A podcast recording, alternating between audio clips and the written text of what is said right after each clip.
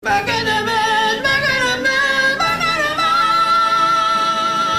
Hello everyone! Welcome back to another edition of Baka naman! Yes, ako po ay uh, vocalize today dahil nag-rehearse po ako ng number na kakantahin ko two weeks from now. Oh my God. Sana all nakapag-vocalize today. Char. Kamusta ka, Mix Chanel? Ayun, parang I feel like sinisingil pa rin ako ng katawan ko from all of the nagarit I did in June. She's still in a state of recovery, I think. Pero kaya naman, kakayanin naman. Correct. Actually, nafe-feel ko rin yun na parang like, to be fair, parang hindi naramdaman ng mga katawan natin yung pagod. In the heat of it, Nung. Pride Month. Pero matindi pala yung pinagdaanan natin kasi like, hindi pa fully oriented yung katawan. Correct. Parang the last three weeks of June, hindi lalagpas ang limang araw na hindi ako nagda-drag.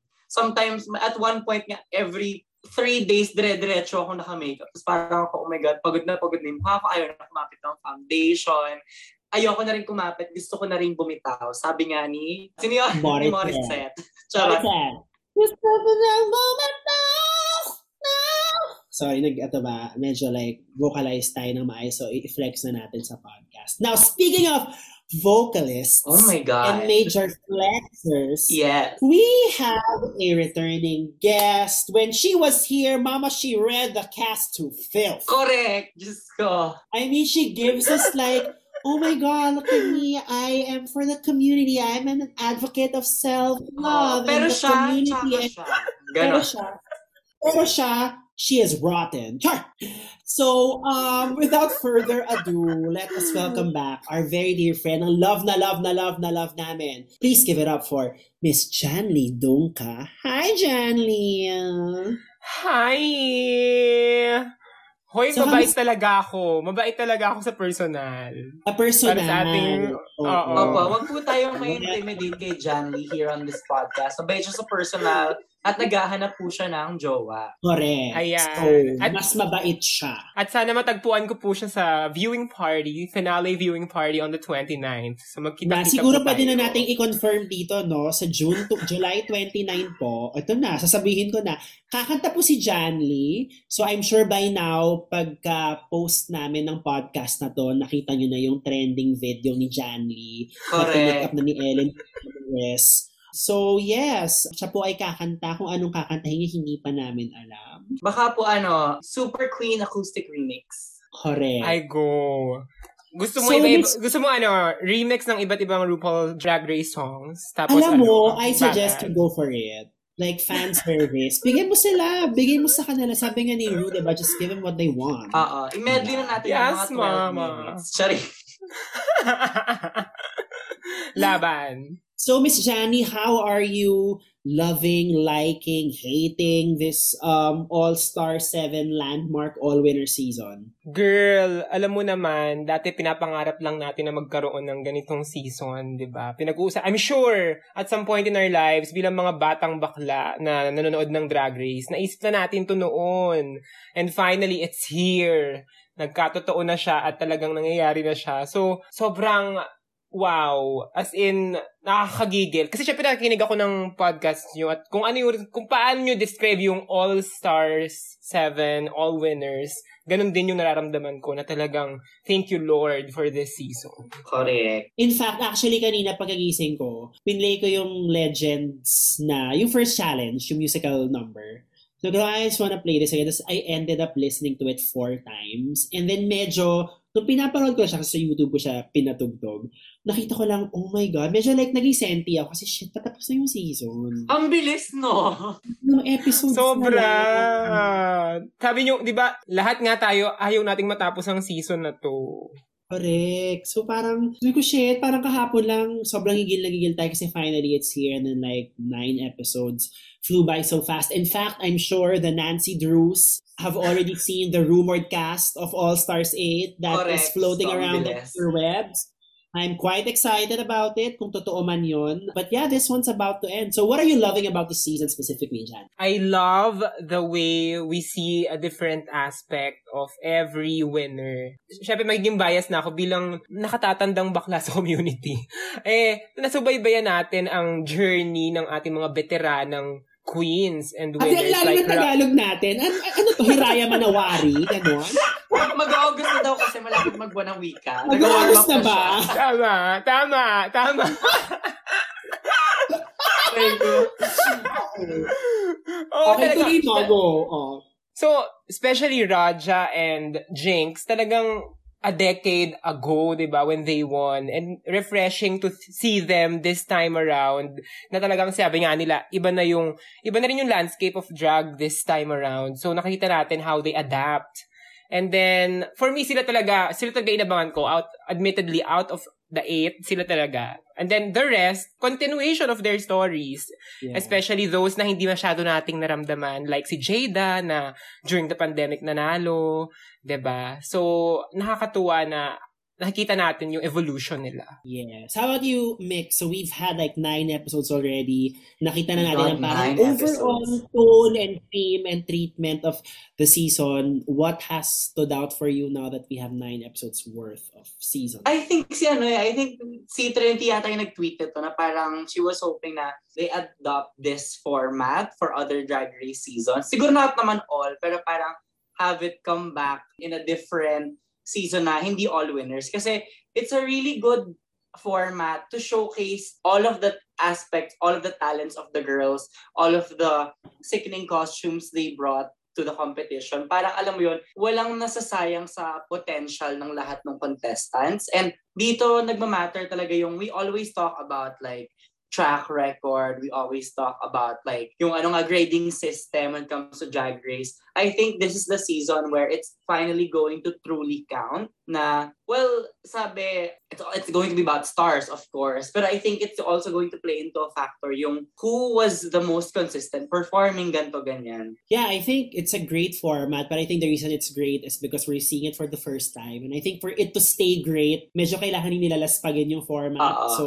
hindi ko pa rin, Hindi naman hindi ko pa rin alam. season. Correct. Correct, correct. Hindi ko alam when I want to see it again, but definitely not in a regular season. So, Oo. I wanna see it ano in an all-stars na hindi all winners. Correct. like I think an all stars, all legends na like you're looking at like the Mount Rushmore of Drag Race. Like kung ibabalik si Alisa, si Oh Katya, God. Correct. As in si like Kennedy pop, Davenport. pop, pop yeah, fan hanggang- favorites, ganon. Oo. Correct. Padami ng pada- padami ng padami ang mga girls. So yung tiering system din ay like nagiging mas fragmented siya. So I think if it's legends pa rin na non-winners, I think the format can still work. Tanong ko, production-wise lang kaya, mahal, ba, mahal kaya kung ganito yung format? Well, Naisip for sure. kaya, wa- kaya, wa- kaya walo sila eh. Kaya walo sila kasi parang feeling ko the usual 10 or 13 might be too expensive or that people will also be fighting for airtime if I think there were more queens in the Mm. season. So, Oo. Tsaka Yeah. para ano sila eh, um, bayad sila per episode. So of course, parang Correct. consistent yung gastos, yung OPEX nila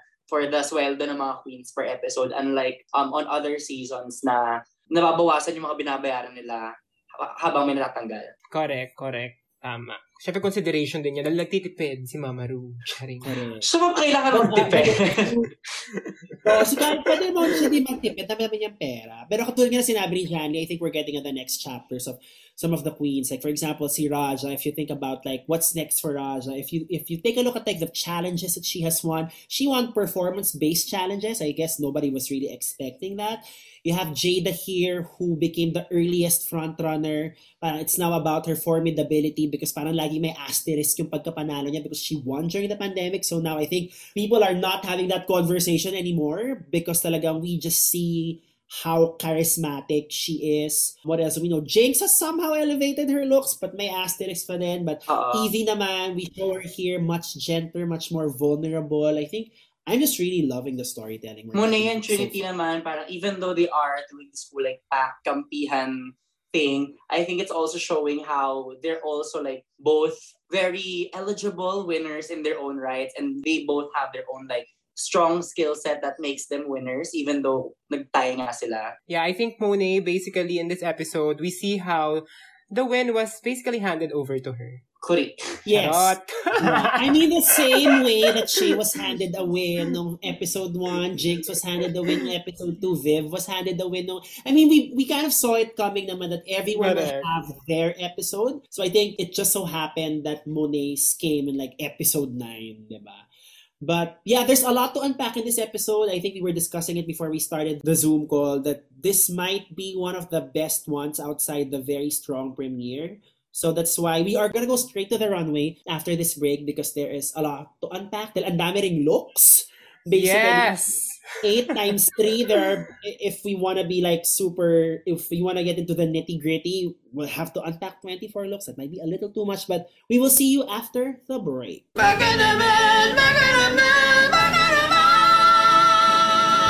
And of course, besides our viewing party for the finale on the 29th, we will be having a viewing party on the 23rd Saturday at Draper Startup House once again. Our lineup will consist of Vinyas, Brigading, Lady Gagita, and the debut of Maxi and Citrina. Um, so we would like to thank our sponsors for that show, of course, because we are sponsored queens. We would like to thank first and foremost our partner Kumu, our venue partner Draper, our ticketing partner Upmesh, and of course Gcash and Mac Cosmetics Philippines. and actually come the july 23 viewing parties we will be announcing more sponsors because you know we're just we're just that We're Bitch. that bitch. We're that Wow. movie party. correct correct so Nakaka-proud. Congratulations, mga sis. thank you po So let's get back into the episode. Let's skip straight into the runway so we can talk about the challenge performances, videos, TikToks, whatever you want to call them, in depth after all of the sickening looks. yes Ayan. So, ang category is what lies beneath.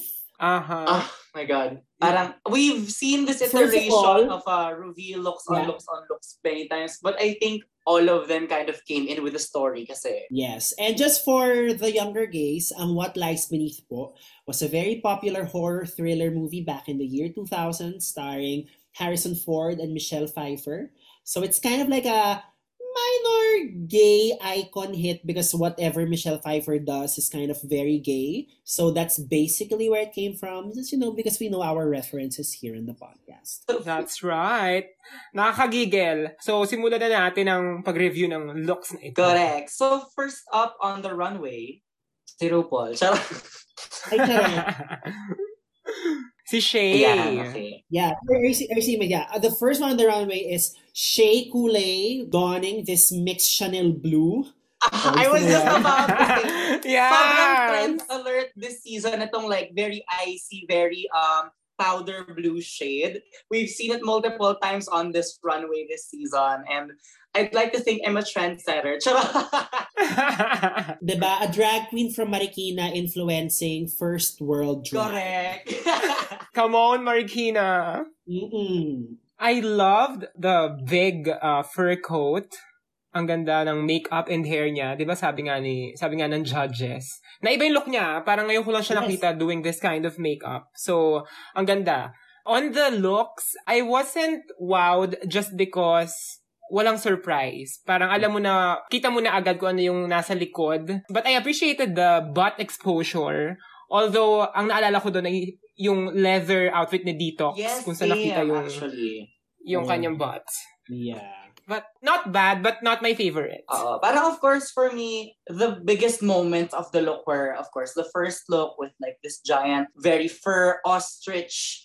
Feeling ko mga ano yan, 20,000 at least na coat. And then of course, the butt reveal. It was a good moment for Shay to, I think this is something different, at least different from what she's brought to the runway this season. Pero yun nga, parang it wasn't the most like wow, wow, wow kind of moment. It's like a strong start, strong finish. Yeah, I think it was very burlesque pa rin, like, because it was like parang taking out an, like an article of clothing and not so much like you reveal is like something really different. So in, Uh-uh. in that regard, I appreciated it and you know it's still Shea Coulee. Like her her okay day is still like an A minus for for some queens. So this was still very very Correct. strong. Up next we have can I just say sa viewing party when Jada Essence Hall did the reveals.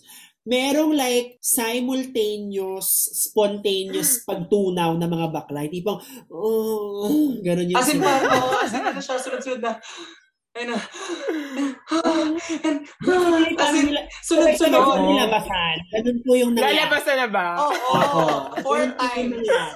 Diyos ko. Grabe. Deserve Um, naman, no? Deserve. Correct. For me, more than anything, what I really appreciated about her looks was the story, 'di ba? The four seasons na may continuity, 'di ba? Ang apat na brilyante ng Encantadia can never Correct. sa Correct. looks niya to.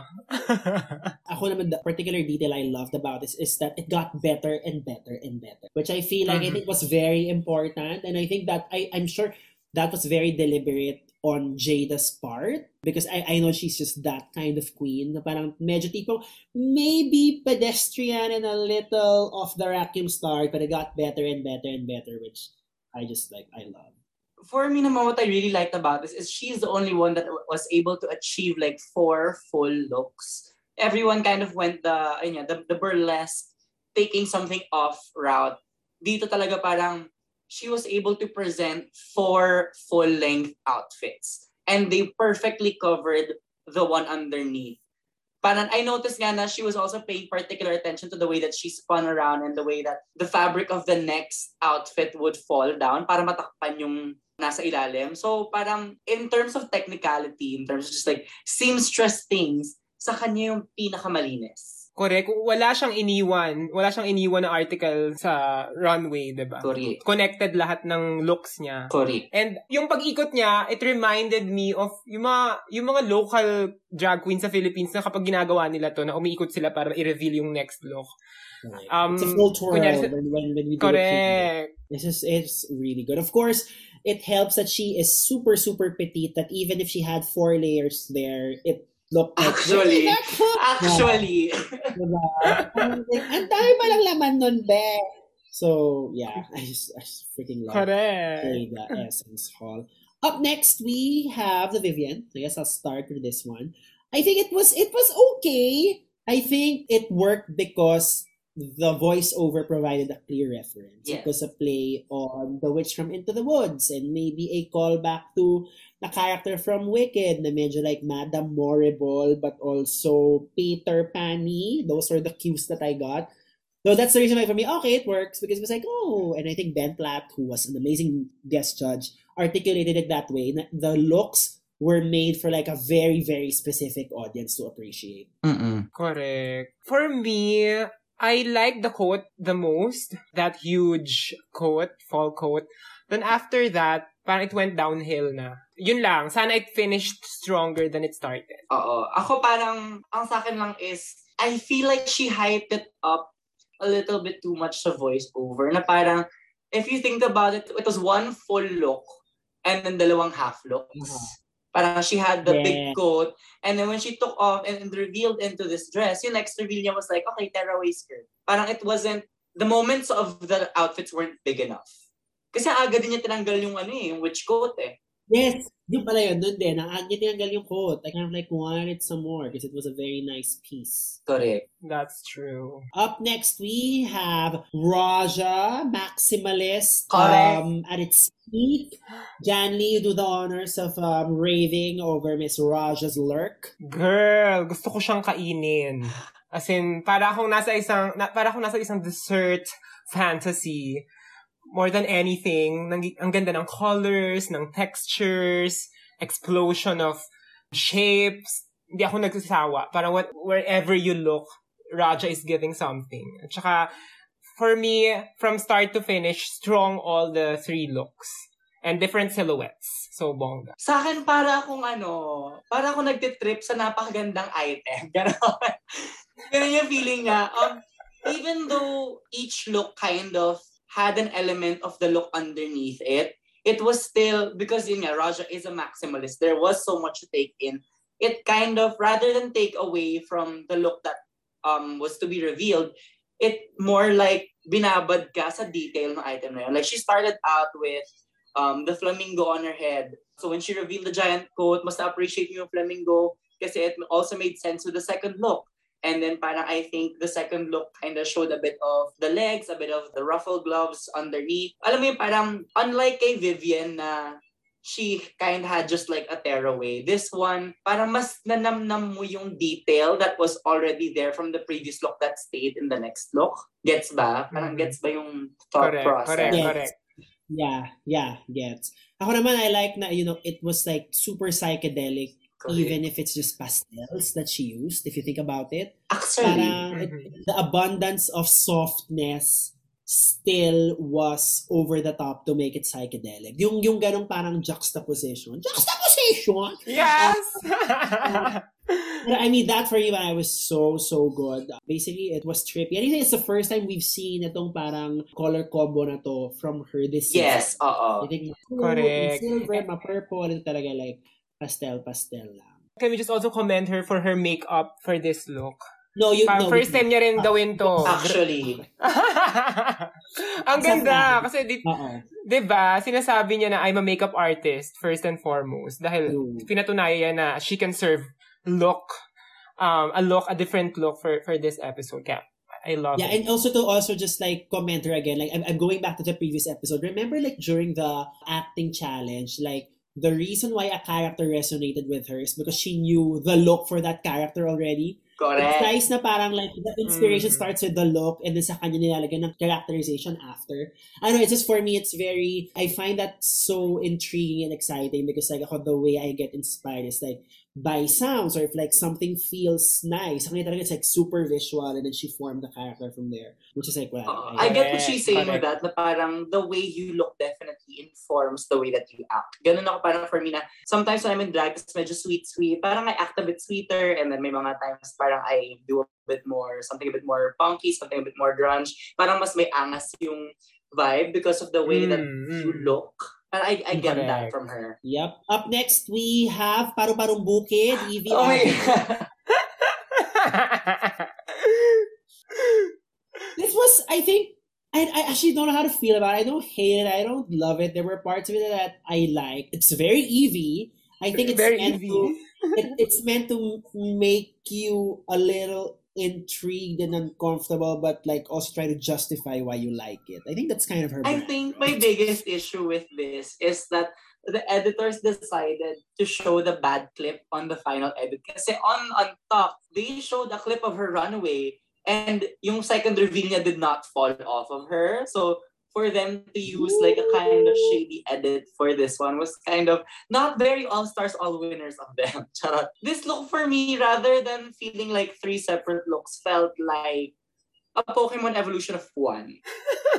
Gets ba? Yeah. Na parang it was the same look, kind of just like evolved a little bit. May nadagdagan nun or parang mas naging strong yung presence niya towards it. Parang something like that. It wasn't like three fully realized looks is my issue with it. So isa ba siyang Weedle or uh, or isa siyang Caterpie? Parang from ano siya, from Kakuna naging Butterfree. Char. Al- alam mo, conceptually ang ganda sana eh. Ang ganda kas- ang ganda ang ganda sana ng evolution concept eh. Kaya lang hindi lang na-execute as much. Sana tama yung sinabi mo na naging butterfree siya in the end, nagkaroon siya ng pakpak, di ba? parang So, something bigger. sana yun. Parang ang nangyari was tanggal and Correct. tanggal. Pero ang ganda ng mask. I have to say, ang ganda ng mechanism of the mask. Na Ganda. Yes, talaga siya. I mean, like, yeah, say what you want about the look, but I think it was worth it just for the innovation that was the mask. I think that was Correct. that's still like it's a great, great detail. Up next, we have fine arts ah! graduate James Monsoon. Grabe. Simula tayo sa isang graduate ng information design from the School of Humanities.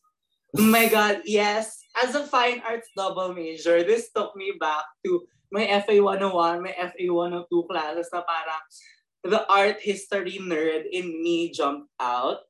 When she walked out in this like very stiff outfit, sabi talaga, oh my God, she's going for Picasso. And then the more that she took off, parang it wasn't like Jada's na you had an inkling of what was underneath. Kasi she said it was the four seasons, so you were expecting the four seasons. Jinx kind of just like, I will give you an art movement, and another one, and another one, and another one. And it wasn't like in chronological order na parang, alam mo yon parang the art movements throughout the decade. So it was really just like a surprise every time.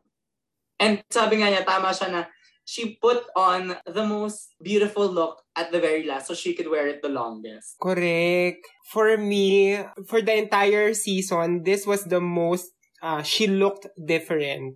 Not the Mm. usual Jinx look. Kasi she explored so many different hemlines, different lengths, different silhouettes, coupled with the different art forms. So, ang ganda-ganda. Wala akong masabi kundi ang galing. So, pit- pinatunayan that she's also a look queen with Yeah. this Yeah, um, with the right, presentation. with the right theme, I think that she actually na parang she can be if she really just like pushed it like really really hard, diba? Ako like the reason why I like this is tipong like I think Jinx knew that she had four killer looks, so she was so confident just selling it. I think that was very refreshing. It wasn't the it wasn't Mhm. the cool mom, it wasn't the saloon, it was Oo. just it was a different walk. So that for me was like very refreshing um, na na-reinvigorate ang love ko for Jinx. Not that nawala siya, but I know naman siya pa rin yung nilulutong manalo. It's just that medyo tinatago lang siya ng kaunti para naman hindi na masyadong obvious. So, but when she walked down the runway with with these four looks, I was I was living. Yeah. And again, it was four fully realized looks from head to Yes. toe. And Yes. it was a different silhouette each time. She wasn't taking off. She wasn't doing like a, a tearaway lang. It was like four fully different looks each time. That was so much fun to watch. Mhm. Yes, mama. Up next, we have, oh my God, sorry, this got like a big Isa rin to eh. oo. Monet Yes. Exchange. Very clear references from me because I'm I, I consume a lot of Western content. My family is from the US, so may mga American sensibilities that I'm quite familiar with. I immediately got the Harriet Tubman reference and then to the Black Panther and then to basically like medyo a nod to be to BLM. I was just like I I had goosebumps. Tipo like, oh yeah Oo. after get after getting so many like fashion looks before before her and like artsy wants to get like a political statement it was just like I was like okay this is probably the week Mona is gonna win when I saw this look before even seeing the the TikTok video Ito talaga parang ano siya eh. Ito yung, ito yung full story. Like, she actually had like an actual story to tell, not just like a theme or like a cohesive look to look to look.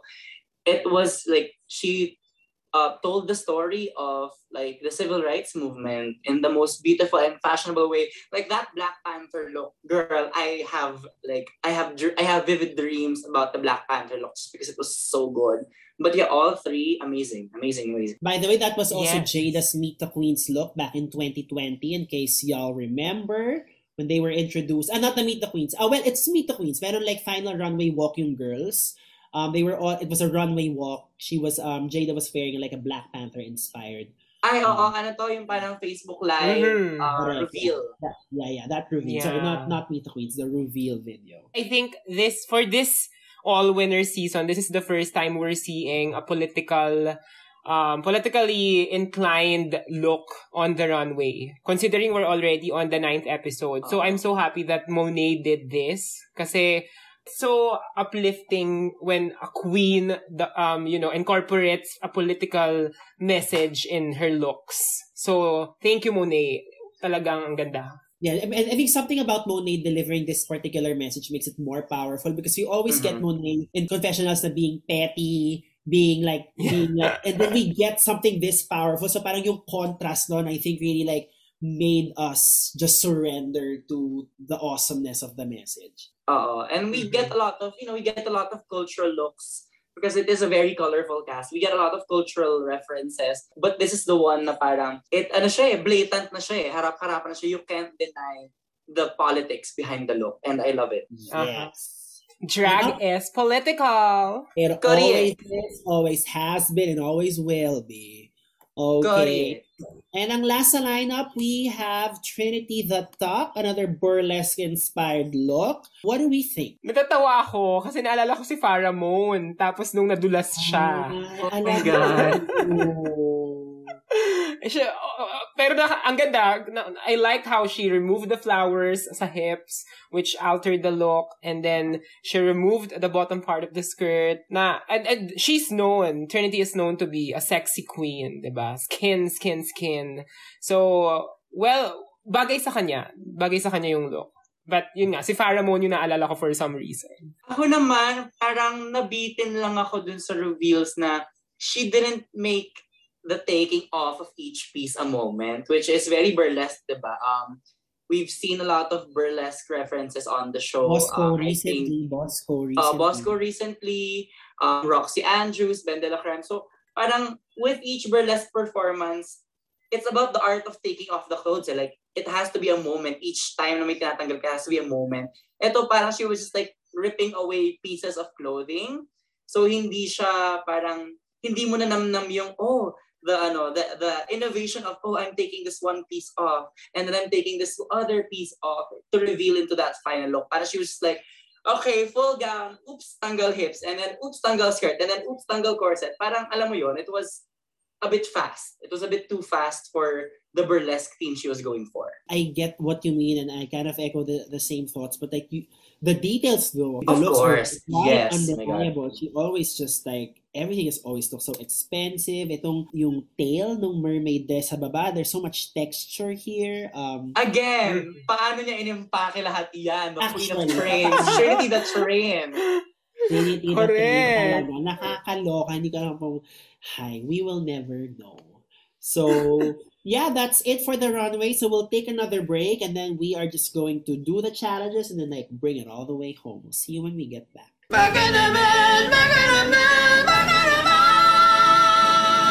And we are back! Drag Race All Star 7 All Winners, Episode 9, the Social Media Viral Dance Challenge.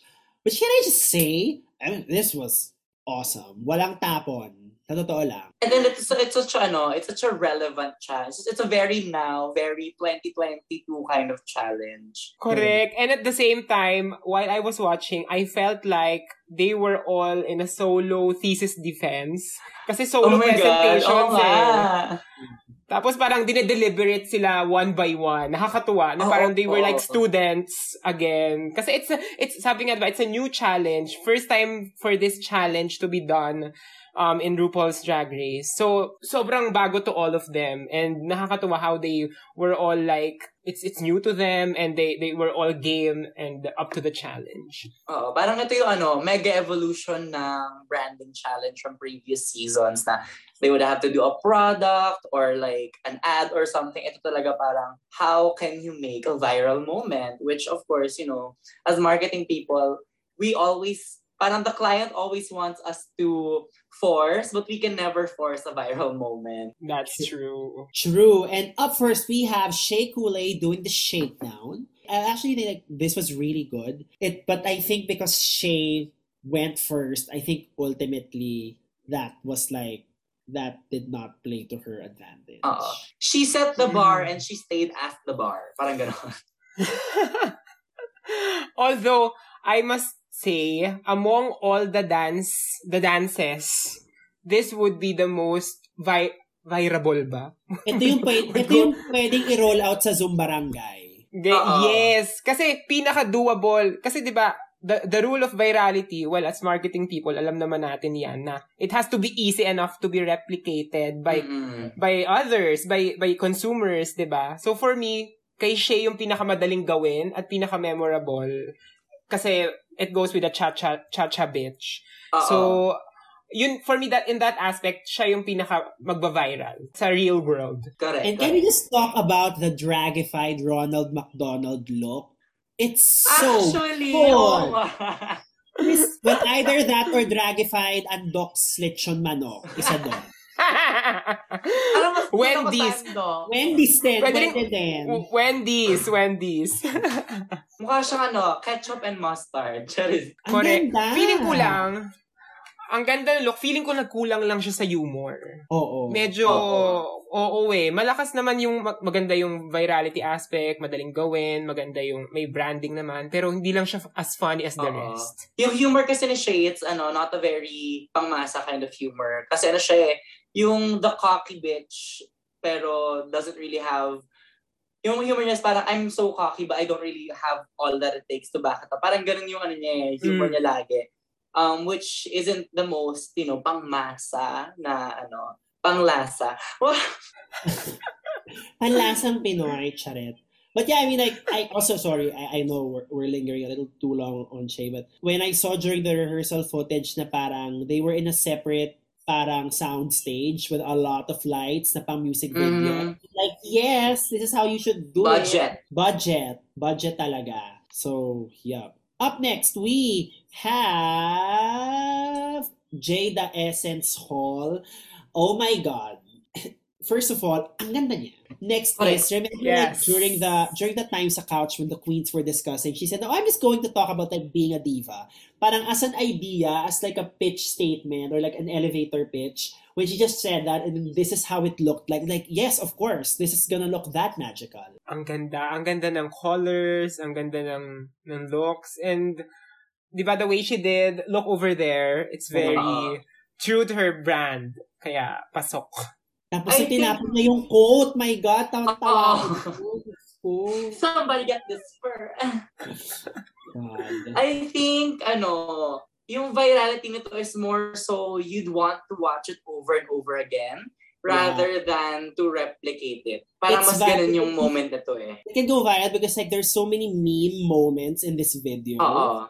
That you can just Mm. like use a telegram Mm. when you talk to your friends. It's very much that kind of video. It's so stupid as well, which is like like stunning and stupid is like very much Jada's brand. So I was actually expecting her to be part of the deliberations, na like top four. So I was I was quite surprised that she wasn't because like even after seeing everything, Jada's was still like one of the ones that you know stuck. Okay, up next we have Vivian Pinay. Ko, si Vivian. We have the Vivian Pinay. Ito yung parang from, di ba they showed us a bit of a montage of the girls filming the thing. Ito yung pinakita siya parang, ano nangyayari? Ito yung, doon ako, yun yung reaction ko dito sa yung front roll niya, yung roly-poly niya, parang, ano nangyayari dito? So parang medyo i- ina-anticipate ko siya throughout the episode. Alam mo, natawa ako sa kanya kasi parang enjoy na enjoy siya sa ginagawa niya. So, Oo. dahil nag enjoy siya, nag enjoy na rin ako, pero hindi ko talaga naiintindihan kung ano yung concept. Sa totoo lang. Correct. Ang ano ang lifesaver ng video na to yung ano, yung the Vivio. The Vivio. Vivio Yes. eats, Vivio ride. Yun yung naging saving grace. Kasi I think it was in the same vein as Jada's video and it was more so about the humor, the memeability, rather than the actual dance. But it wasn't as the dance itself wasn't as on brand for Viv as Jada's was. So yung naging saving grace na talaga was the video, the video, the video. Correct, correct. Full on branding. Mm-mm. Correct. I think like funny naman siya. It's just that there were so many other queens who just who were so stellar this week. So it was kind of like tough to parang this week you had to be the greatest one to like to be Oo. remembered. Up next we have Raja. This is interesting because like I felt you know when you when you talk in front of the camera, well, especially when you're trying to advertise something, you try to get into this zone of like being a particular salesperson. So I say, like, Mm-mm. actually, no, I'm not gonna project any energy. I'm just gonna stand there and deliver my lines. Siya yung ano, ang peg niya yata is, alam niyo yung mga tarot card readers sa TikTok. it was very that, it was very that energy. Yun yung, yung dating na for me na parang, it was this sort of self-help, um, inspirational, motivational, but also extremely pandering kind of content. yeah. Right. And I love how she didn't mind kasi when, when you say viral, you'd think about Gen Zs, di ba? As your audience. Pero si Raja talagang, okay, wala akong pakialam. I'm gonna be the Tita Raja that you know I Correct. am. And I'm just going to, di ba, to, to, to show that. And even the steps na that she's doing, it's very Tita. I love it. Radical radiance. Affirmation. Joy. Ang nakakatawa doon is parang yung brand of tita niya for this one, merong slight disdain sa mga bagets. Yung tipong like, ang dami niyang problema sa buhay. Affirmation lang yan, guys. Joy lang yan. Relax namin yung mga hanash. Tingnan niyo ako. An- Parang tanda-tanda ko na masaya pa ako. Mais nga kayo. May ganong vibe eh, di ba? Yes. So Yes. vibe eh, na in doing so little, she was actually able to achieve that level of cattiness, which actually worked, in my opinion. Very, very that. And after Jinx, kay Raja ako tawang-tawa. Sa totoo lang. Kasi nakakatawa lang yung konsepto. So, Ang absurd niya, no, for a viral dance challenge, she went for the parang uh, crystal, sage, tarot na vibe. Yeah, it's so Love good. her. It's So good. Up next, you have Evie Oddly. I think as steps, I think if this were an advertising agency script, I think the script was really strong. Oo. It was so cohesive. There was a clear concept. I don't really know. I can't really pinpoint where it fell short because I actually wouldn't have been surprised if Evie landed in the top. So I Yes. actually loved it. So I'm not gonna try to rationalize it. I really loved Evie's video. Ito yung tipong ano, ang prompt ni client is ang target market ay Gen Z. Tapos ang pinagsulat mo yung Gen Z intern nyo. Ganun yun. patuloy. Very ganon. Correct. Good answer. Correct. Very Speaking- ganun yung Correct. script Speaking writing of, niya. speaking experience tayong lahat, kung maka-oo tayo, ay, oo, pinagawa sa intern. Kasi Alam- may mga ganyung moments talaga in marketing na parang especially yung mga when, whenever brands try, try to create a Twitter persona, ang dami-dami mga nag-react na parang sino na naman ang pumayag na ang gay intern ang magsulat ng tweet na to? Very ganun yung energy na.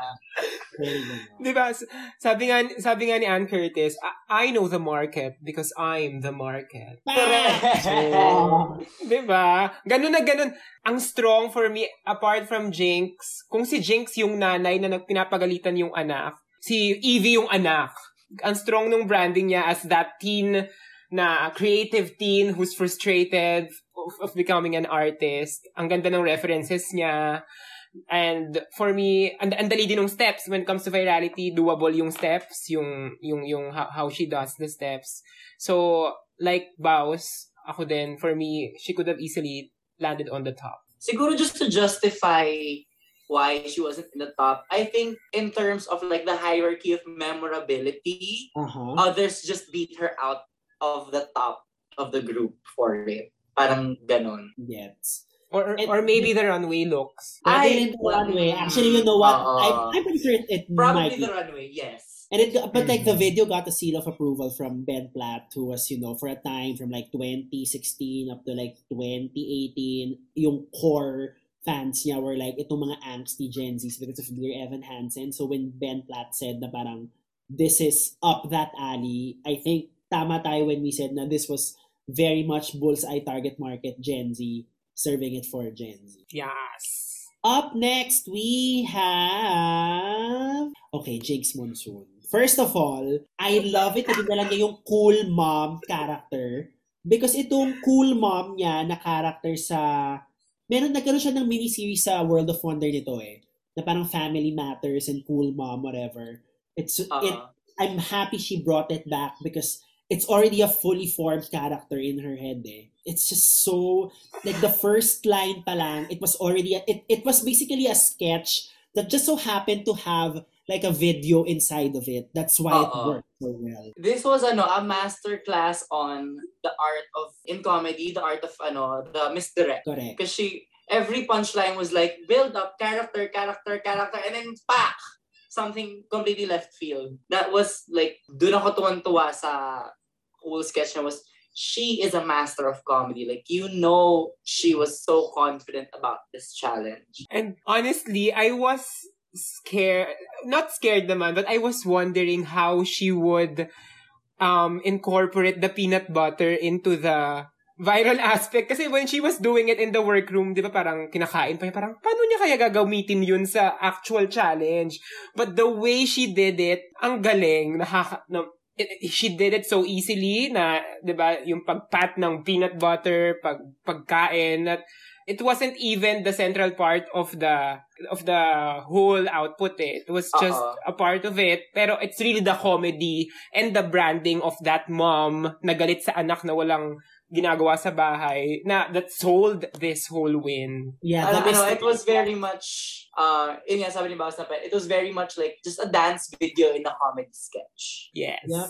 And the whole misdirect of like the sandwich isn't actually for her kid, it's for her kid's friends. That was for me. It was like it's so stupid and like some of the best sketches so in in in comedy writing i mean may magpa-trivia na rin tayo sa mga listeners there's this thing we call the game so what is the game in the video usually it's that like the good sketches have great games na may tension. And this time, it was like a mom trying to be cool by creating sandwiches for for younger men that she wants to sleep with. Parang, I mean, I know, I know, medyo, I know medyo run-on sentence, but like, that's how you would describe it, right? It was, it just, it worked. It, is it just me or ito bang jacket niya na to na gold? Kay Monet ba to from All Stars 4 nung Ay, parang oo nga. Diba? Yung Monet versus um, Naomi Smalls, I feel like jacket ni Monet to. eh. Yeah, I, I, it's, a, it's definitely an item of clothing I feel like you've seen before. But I also just want to give like a special shout out to probably like the MVP of the dance part. Yung dance, yung backup dancer na binuhusan yung sarili niya ng gatas. Kasi Yeah. that that distracted from the fact that there wasn't much of like an actual choreography going on. Correct. But it continued the storyline really well. Parang okay, yes. And I know naman that she directed that part. So like still props to Jinx for this entire like masterpiece, masterclass in comedy. And I think, Yeah. like, nung nasa text siya, nakakatawa, like, step one, shimmy, scoop, slap, and pull. Step two, just do it again. I mean, yun pa lang, di ba? As, as a script pa lang, it was just already hilarious. And of course, pag nilagyan mo ng talent ni Jinx, it's, it's, uh, oh my God, it's really, really good. And for me lang din, ang talino lang, parang whoever said that a viral challenge needs to be a dance True. challenge. True. True. 'Di ba? And dahil she knows her audience, her market na moms, ang mga moms naman hindi na mahilig sumayaw, but maybe moms do peanut butter sandwiches and mas makaka-relate yung moms doon. Correct. And sorry, correct me if I'm wrong. Did Jinx win the branding challenge of delusion? Convince yourself. No, Oo season five? yata. Oo Oh, so. I guess it's just natural that she that she won the Ganda yan, branding challenge, nun. this branding challenge for her season because she knows how to attack this beast even with one eye closed. Up next, we have, okay, isa pa to, Monet Exchange, the whole money dance. I think very clear yung inspiration. Like, why, sabi ulit ni Ben Platt, yun, like, napaka-unique ng POV na parang, why not make a dance about getting paid? And it was very much intuitive sa branding mo. Eh, buti na lang, nakinig si Monet kay Rue. Sa totoo lang, ha? Correct. To be fair naman sa kanya, she listens and she follows instructions. True. And kasi, I mean, hello, RuPaul is the judge of the show. So if the judge tells you that this might work better, why not listen to the judge? Mhm. Mhm. And um, I think another trend alert, I think yung suot ni Monet sa challenge, itong like, ano ba to, turquoise na blue, green something na may gold. I think Trinity made this Oo. during the day of filming. Oh. I mean like, girl, girl. I mean, Grabe. ang bilis. So, Grabe talaga si Trinity. Saka natin pag-usapan si Monet pa because pag-uusapan pa ulit natin siya mamaya come the lip sync. Let's just move on to the last person in the group. We have Trinity the Talk. I thought this was really funny. This is really good. My God, ano yun? I live! I live! Nakakatawa Nakakatawa doon siya. pala galing yung doon pala galing yung I Live na, la, na paulit-ulit sinasabi ni Vivian sa pre-season promo appearances nila of Correct. Oo. impersonation. Kasi like, I live. Lagi yung sinasabi yun eh, before the season started. I'm like, when did Trinity ever say that? Like, ah, it's a reference this season. Now I get. Um, it was a really good, of course, like Trinity is one to really lean into this like very, very stupid redneck talking branding that she already has established. I think just in comparison though to her talent show, it wasn't as succinct. Was succinct. Parang, alam mo yun, I feel like we got more of a bang for our buck um, the way that she executed it in the talent show. But this is an, ano, a really good um, iteration, a really good derivative of that whole like Trinity, the talk shtick that she has. Correct. For me, it was funny. Hindi lang siya nag-stick as well as the rest. Kasi nga ang daming magaling when it comes to the branding. So, siguro hindi lang siya masyadong umangat in that aspect. But, the way she said her lines, especially the I live, tawang-tawa ko. And, um, I'm sure it will stick to a lot of us even after the season ends. And this, And- I think, it, was in Trinity's video where my favorite Ben Platt comment was. Yung, like, yung when, she, when Ben Platt said na parang, you would think when you know when the motif was has been done so many times, like, malalaspag siya. Of course, yung sinabi ni Ben Platt na malalaspag, na hindi siya nagtatagalog. But basically, sinabi niya, But that was my favorite comment because like, uh, I'm just like, sobrang spirit animal ko rin si Ben Platt. So, tipong fan na fan siya ng show and like, I just love that part. So, yun lang. His commentary this episode was really just like, this is someone that you know knows the craft of show business, of acting, of stage presence. like he he just he knows what he's doing and he's analyzing everything with that point of view, but also with just like pure love for the show and the queens on it. Yes, and even in Untucked, di ba, the way sh- he shared his experience of Oo, the first time ganda she saw drag. Ang ganda. And I forgot who mentioned na this season talaga, the judges that they got are really fans, are really talagang watch it, watch the show and they know the queens and their stories. So, which is very evident. Ganda Oo. lang. ano siya, hindi siya judging panel of cross-promotion, which is what usually happens. Parang, oh, they'll get a judge na relevant because of another Mm. project they're doing. So, cross-promo. Ngayon talaga parang they got the super fans of the super fans of the celebrities. Yeah, in fact, if you want more um, Ben Platt interaction with the queens, there's this video from when they were promoting this in New York um, before the premiere. They dropped the video, I think, a month ago. It's an hour long. It's Ben Platt interviewing all the queens. It's so good because the tone of the interview is very fun, but it's also just about the love for drag and performance art. I suggest you go check it out. It's so, so, so good at, at one point Raja will cry because she just feels the love from the cast members. It's a great interview, so look for it on YouTube. It's Ben Platt with a, in a roundtable discussion with the whole cast of All Star 7. Ganda. Love So, that. we move on to the deliberations. Ang part ng deliberations were Jinx, Monet, Trinity, Evie. and E... Ano, Shay? Shay ba? Shay Evie. Shay Evie. Um, I think this was a it was a I- except for I think I would have replaced Evie for Jada, but medyo okay lang naman kahit hindi. So yun, yun naman yung tamang runners up yung yung 3 and 4. What do you think? Mm. Mhm.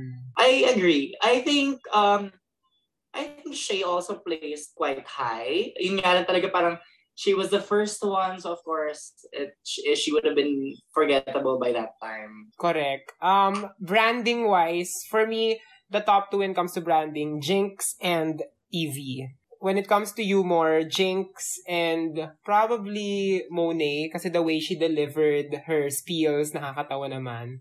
Ang medyo weird, I'm not sure if, if it's just me, but na, na-weirduhan lang ako because the steps that Monet taught wasn't, weren't the same steps in the final output. May ano siya, may parang intro steps siya na ginawa before she got to the actual steps.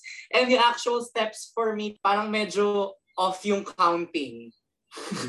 Mm. May inputs pa ni Teacher Correct. Josel yung ano, yung kay Monet.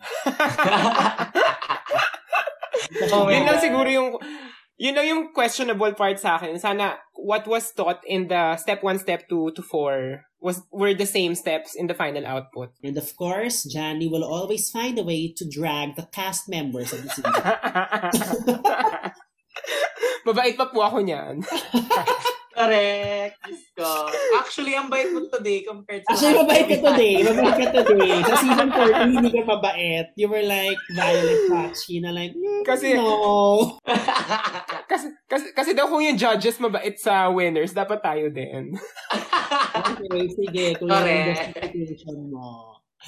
Now, let's move on to, I think, what made this an Oh my all-time God. was because I think one of a, a great Drag Race episode always ends like an epic lip sync or an epic outcome. This lip sync, the cultural Grabe. First of all, Grabe. it's a, it's a cultural reset maybe in the US, but here in the Philippines, we always do mga Jaja Padilla, Maricel Soriano. Yes. Oo. The queens here, especially sa Obar, mahilig sila gumawa ng mga ano, ng mga mix na may spoken word parts. Mga Um, dub smash, di ba?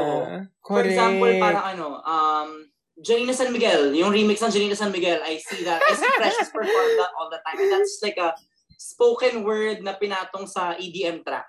Yes, yes, yes. Grabe, I was glued the whole time. As in, it was a different sensorial experience kasi walang walang sumasaya, walang music. It was just lines Yep. after line after line. So talagang naka, as in, parang it, for the after a long time, ngayon lang ulit ako ganun katutok sa lip sync. Grabe talaga to. I mean, I pretty much think niluto nilang episode na to so that these two will deliver this epic lip sync moment because I think they were the two na parang will most likely make this a, a trending topic and I think Oo. they succeeded in doing that. But like both performances were equally great. It's just that I think, you know, Monet delivered roof racing performance for a drag bar that was caught on camera while Jinx naman was delivering like an Very for audition the camera. audition piece, final callback ng isang nanay role sa Netflix. Very ganun naman yung delivery ni, ni. Jinx, diba? And So, actually, um, Oo. someone showed me, I forgot who showed me, pero um, this is actually, pyesa na to ni Monet before. As in, there's a video, I think, of her performing this prior to that. And yun nga, tama rin na si Jinx was her opponent, opponent kasi Jinx seems like the one that would be the most like in line with this character. Yeah. Having said that, Mix, I think talaga this win was handed over to Monet. Which I want to challenge you on that because, like, do you think Jinx laid it down so that hindi siya mag-block and to kind of remove the target from her and hindi siya ma-block again? Because medyo a little dialed back yung performance. That's niya. right. What do you think? Kumbaga, Jacqueline Jose si Jinx dito. Tapos si... Oh si, si Monet parang ate guy. Yun ang kanilang portrayation. Gets naman. Gets naman. I, for me naman, parang when, nung sinabihan ako na aral na ni Monet yung piece, I think it showed in her performance kasi she was able to kind of play around with it a bit more um, Mhm. because of how well she knew the spoken word part. She was able to um, have a bit more fun with the physicalization, whereas Mm. Jinx kind of still was focusing on the words. Gets naman. But if you think about it, I'm sure when the cast got the list of pieces to be lip synced and they saw this, I'm sure they were like, oh, the producers are trying to cook up like a big moment. So I'm sure others were rehearsing like crazy to make sure they were the Correct. one to Correct. perform this, right? So yeah, it was it, as as a piece that I'm like actually I announce ko na yun uh, Mick Chanel this is the audience lip sync battle piece we're doing John. Oh my God! okay, announce natin yun na maaga. Oh my God. Oh, announce natin na Excited ako. maaga. Announce natin na maaga, but we're doing this. Yeah. But how about, ano na lang, um, the Lynn from Las Vegas monologue? Charot! Pwede rin, pero pero kasi walang ano yun, walang peaks yun eh. Puro lang Actually. feeling ko ito medyo dramatic. Pero sige, pag-isipan. Pero so far, I'm leaning towards like, just kasi mga, mga, mga bakla na bubuhay at tumatapang pag audience lip sync battle na. Diyos ko. Girl, luma, oh my God, yung mga akala mo tahit-tahimik lang sa audience, biglang luma.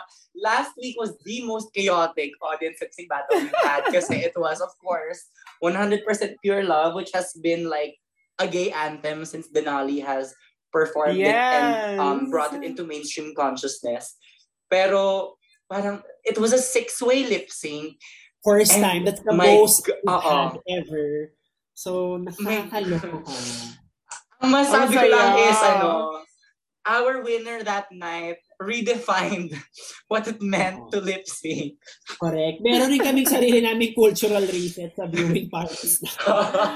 pwede rin ba ano, pwede rin bang Maricel Soriano, wag mo akong materi-teri Actually, monologue? naisip ko rin, Oh pwede my wag mo God! akong Mary, tapos like, siguro ilagay, ilagay na lang natin yung link nung clip sa page. But sige, pag-isipan Oo natin kung paano. Yung are you But oh yes, definitely it will be a spoken word lip sync para maiba. para ma- And that's it Correct. for the for this episode. So next week we are gonna get a roast, and I am very excited for next week because one, I mean, let's admit it. I think the preview was so good, and I think it's Mm. because the girls came in here. They spent a lot on writers to give them the best jokes, and I'm just excited for them to deliver it.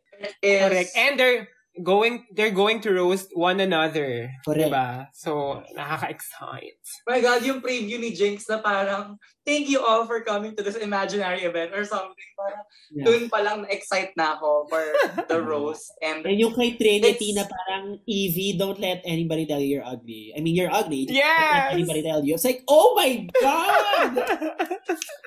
ano and to? I for one, I for one know that Trinity most likely had that written because she has been very vocal about not being great at roasts. Oo. but, um, but, but we love Trinity was also part of, nag, nag-haters roast tour na rin si Trinity, di ba? Oo, nag-haters roast din siya. So parang we love a like, queen. ano, Yes. Diba? We love a queen who prepares. Correct. Diba? You Kahit nagbayad pa siya ng writer. Yeah, at the end of the day, that's just a joke on paper. You need the talent, honey, to deliver. To To deliver. deliver. Correct. So this is going to be like Yeah. the all-stars of the all-stars of the all-stars of a roast challenge because I don't really think I don't really see any of them super bombing in particular this time around. And I'm just excited for all of the zingers that they're going to bring that are going to be repeated and repeated by all of the gays in history. True, true, true, true. And so Yes! thank you, Jan Lee, again. This has been great. We just love kikiing with you. We never feel the time passing when we talk to you. Um, so, kahit masama ugali mo, mahal ka na. mabait nga. Aminin niyo, mabait ako this Mabait ka episode. tonight. Kasi- Mabait ka tonight. To be fair. Um, sa mga first, sa mga hindi po nakapakinig nung episode ni Jan nung season 14, I suggest you go listen to it because it is shady as fuck. I As in, like, alam mo yung Res- every time you expect she would say something like a compliment or something nice. No, it was like the hardest backhand slap ever. My God, pakinggan niyo yon if you have not if you have not heard that. Di ba, episode. Ale? Baba, babawi ako sa next non-all-star episode. Dahil, i- i- irespeto natin ang mga winners. So, maraming salamat. So, where can the children find you sa social media? Do tell them. yes, you can find me on Instagram at Jan Lee Dunka. And you'll see me on the finale viewing party on the 29th. Ano Let's ng mga dating apps ka po active para sa Asan mga yung gusto mga makahanap sa'yo? Active po ako sa Grindr. Nakacheck po ang tr- tribe na trans. Kaya mahanap niyo po akong madali lang. Love Perfect. it. Aabangan Yes, nila, yan. yes. Aabangan nila yan sa 29. Kaya kailangan Aabangan pagdating yan. mo doon, bukas mo agad. Char. Yes! Abangan. Marami Okay. kong bubuksan. And that's it for this podcast. So we do not have a viewing party for the roast, which is happening this Saturday. I don't know what the date is, but basically the next viewing parties are July 23 and 29. Those are a Saturday and the last one is a Friday para po bagong luto ang resulta. Um, don't forget to rate and review us on Apple Podcast and Spotify. We are Back NMN Pod on Instagram and Back NMN Podcast on Facebook.